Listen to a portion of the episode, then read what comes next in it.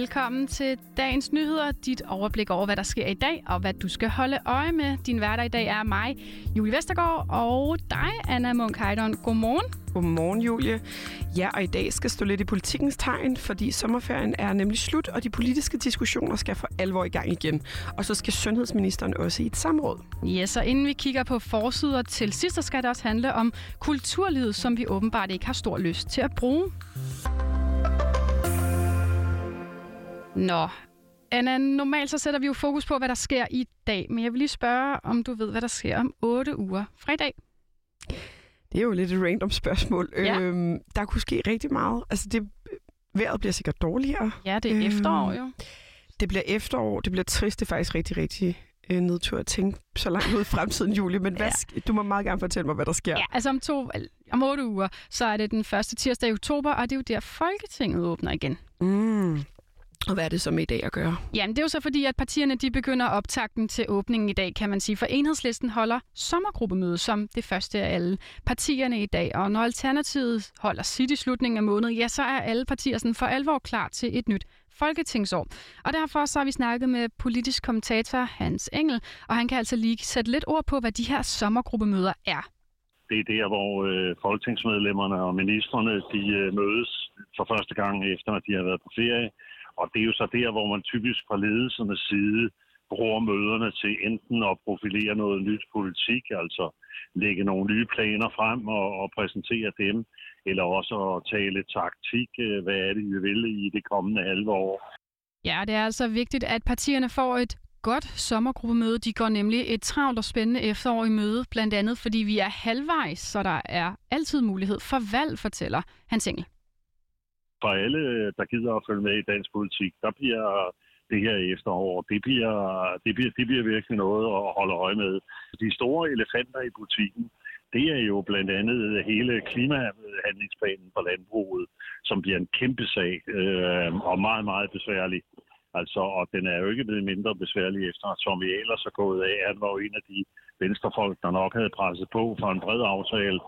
Så det, det bliver et kæmpe øh, drama. Det samme med finansloven, det samme med arbejdsudbud, øh, og det samme med en stribe andre sager, hvor, øh, hvor regeringen og de røde partier har problemer. Ja, og nu er enhedslisten jo først, så lad os lige kigge på dem nu. Hans Engel han vurderer, at partiet vil have fokus på en regulering af dagpengesystemet og ydelsesreformen, hvor partiet sammen med SF vil forsøge at presse regeringen til at gøre noget for de svære grupper i vores samfund. Men han tror dog, at fokus måske vil ligge et specielt sted på de her sommergruppemøder.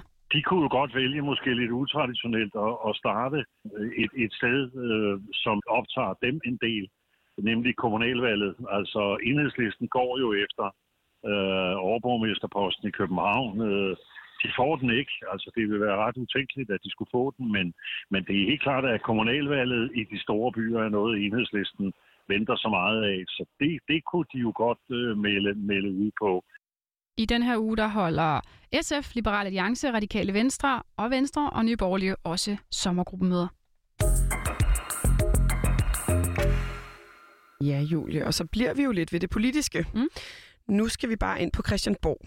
Fordi øh, her er sommerferien jo også ved at være slut, som det er for alle os andre desværre. Og i dag der skal sundhedsminister Magnus Heunicke i et samråd. Og samrådet handler om, at næsten alle læger oplever, at når de henviser patienter til psykiatrien på hospitalerne, så bliver henvisningerne afvist, og patienterne bliver sendt tilbage til de almene læger. Og det er et stort problem.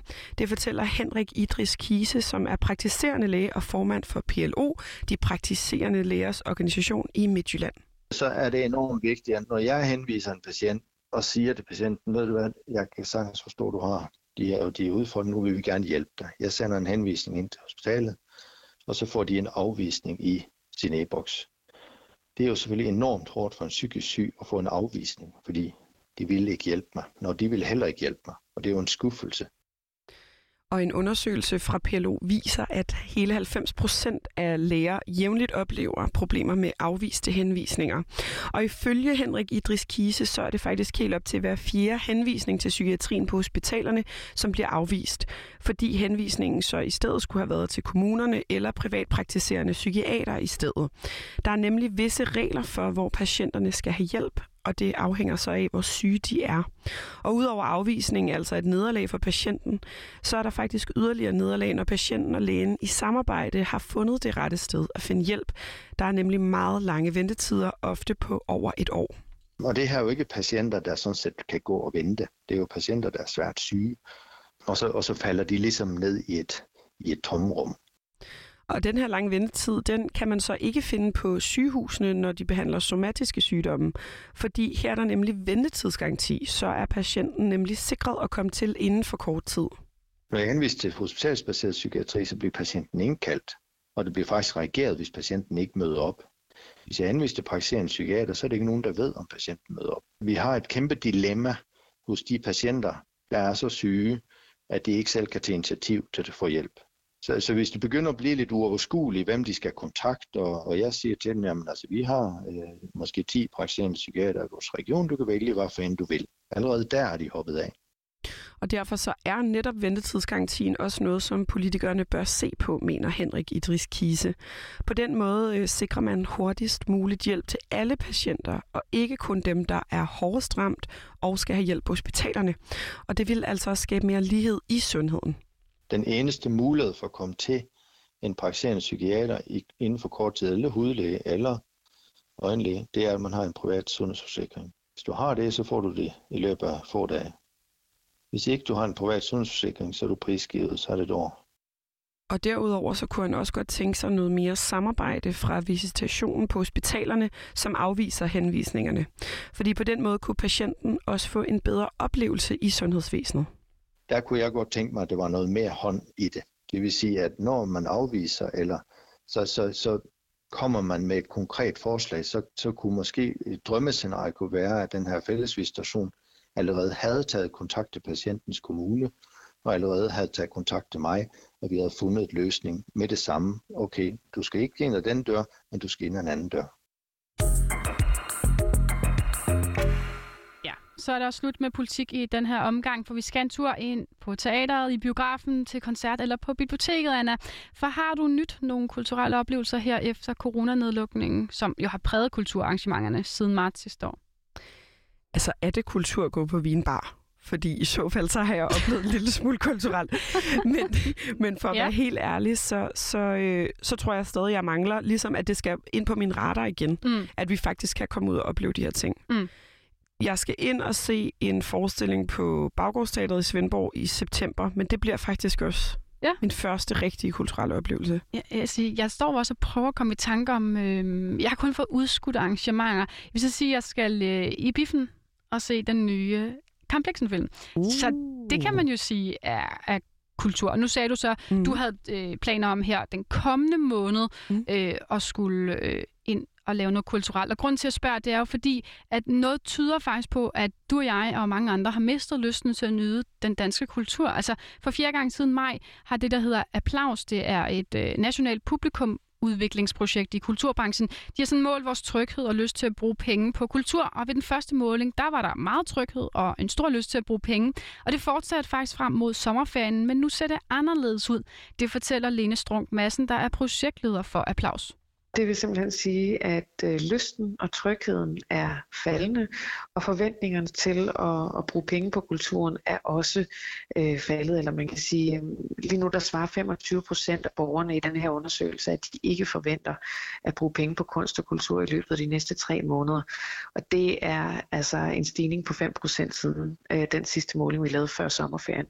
Hun fortæller, at det er klassisk efter en økonomisk krise, at vi forsøger at holde på pengene, og derfor vil vi altså skære de her ikke nødvendige ting fra.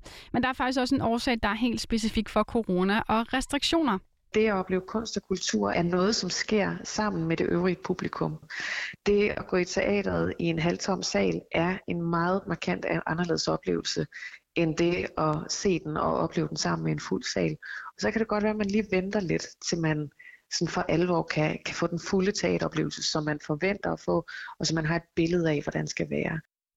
Jeg vil faktisk sige, at det Lena er inde på her, kan jeg så godt genkende til det der med, øhm, der er jo ikke så mange regler længere, men jeg kan slet ikke finde, finde ud af at sætte mig ind i, hvad skal jeg, hvad må jeg, hvad...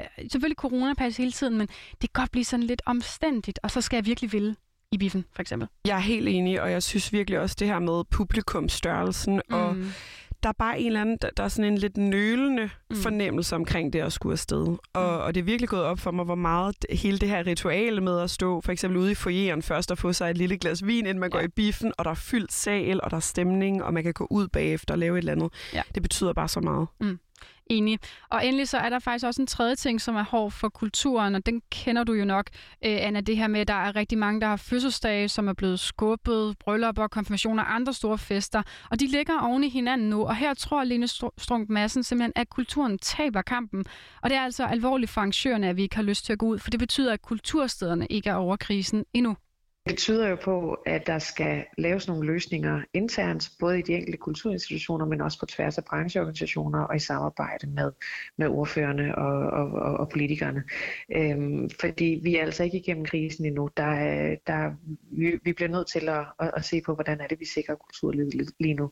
Ja, og så er det altså også vigtigt, at vi husker at komme ud og bruge vores spillesteder og biografer og teater, Anna, fordi lige pludselig så kan de jo være væk. Jeg er på den. Jeg er ja, på den. enig. Og hvis vi er øh, nervøse for corona og delta-varianter, så har Lene Strunk Madsen en sidste kommentar til det. Jeg kan forsikre, og det ved jeg, fordi de arbejder benhårdt for det derude på de enkelte kulturinstitutioner, om hele tiden at overholde retningslinjer, sørge for, at der er afstandskrav, sørge for, at det bliver så sikker en oplevelse som overhovedet muligt. Spring ud i det, gå i teateret og køb en koncertbillet. Og så skal vi selvfølgelig også forbi øh, nogle af avisernes forsider, øh, og det bliver faktisk en smule nemt for mig, fordi det er stort set den samme enslydende historie, de fleste har på forsiden. Og det er jo nemlig den her klimarapport fra FN, som udkom i går. På Information der har de et meget dramatisk billede fra sommerens skovbrænde, og med overskriften, der er ingen ingen opmuntrende tegn i FN's klimarapport, men måske kan den endelig vække os. Og politikken slår fast, at verden endnu kun har set klimakatastrofens begyndelse, mens Jyllandsposten skriver, at dyster klimarapport ventes at få betydning fra Struer til Sydsudan. Samtidig så skriver Berlingske, at menneskeheden er ved at ødelægge det for sig selv. Og for kort at opsummere rapporten, så slår den jo overordnet fast, at temperaturstigninger er menneskeskabte, mm. og at der det også er årsag til, at den globale gennemsnitstemperatur vil overstige halvanden grad inden for de næste 20 år. Og det vil altså blandt andet betyde, at der ofte vil være ekstremer som monsun og tørke og oversvømmelse, som vi jo for eksempel desværre har oplevet i, i vores del af Europa også. Mm. Og faktisk vil de her ekstremer, som i dag bliver kaldt 100-årshændelser, fordi de sker så sjældent, at det er hver 100 år, øhm, de vil altså ændre sig til, at når vi når 2100, mm. så vil det være årligt, at der kommer så voldsomme vejrfænomener. Ja, og på den triste note, så nåede vi faktisk til vejs ende for den her udgave af Dagens Nyheder. Den var tilrettelagt af Tobias Hegård og Flora Jul Holst. Vi har været dine værter, Julie Vestergaard og Anna Munk Heidorn, og vi vil sige tak, fordi du lyttede med.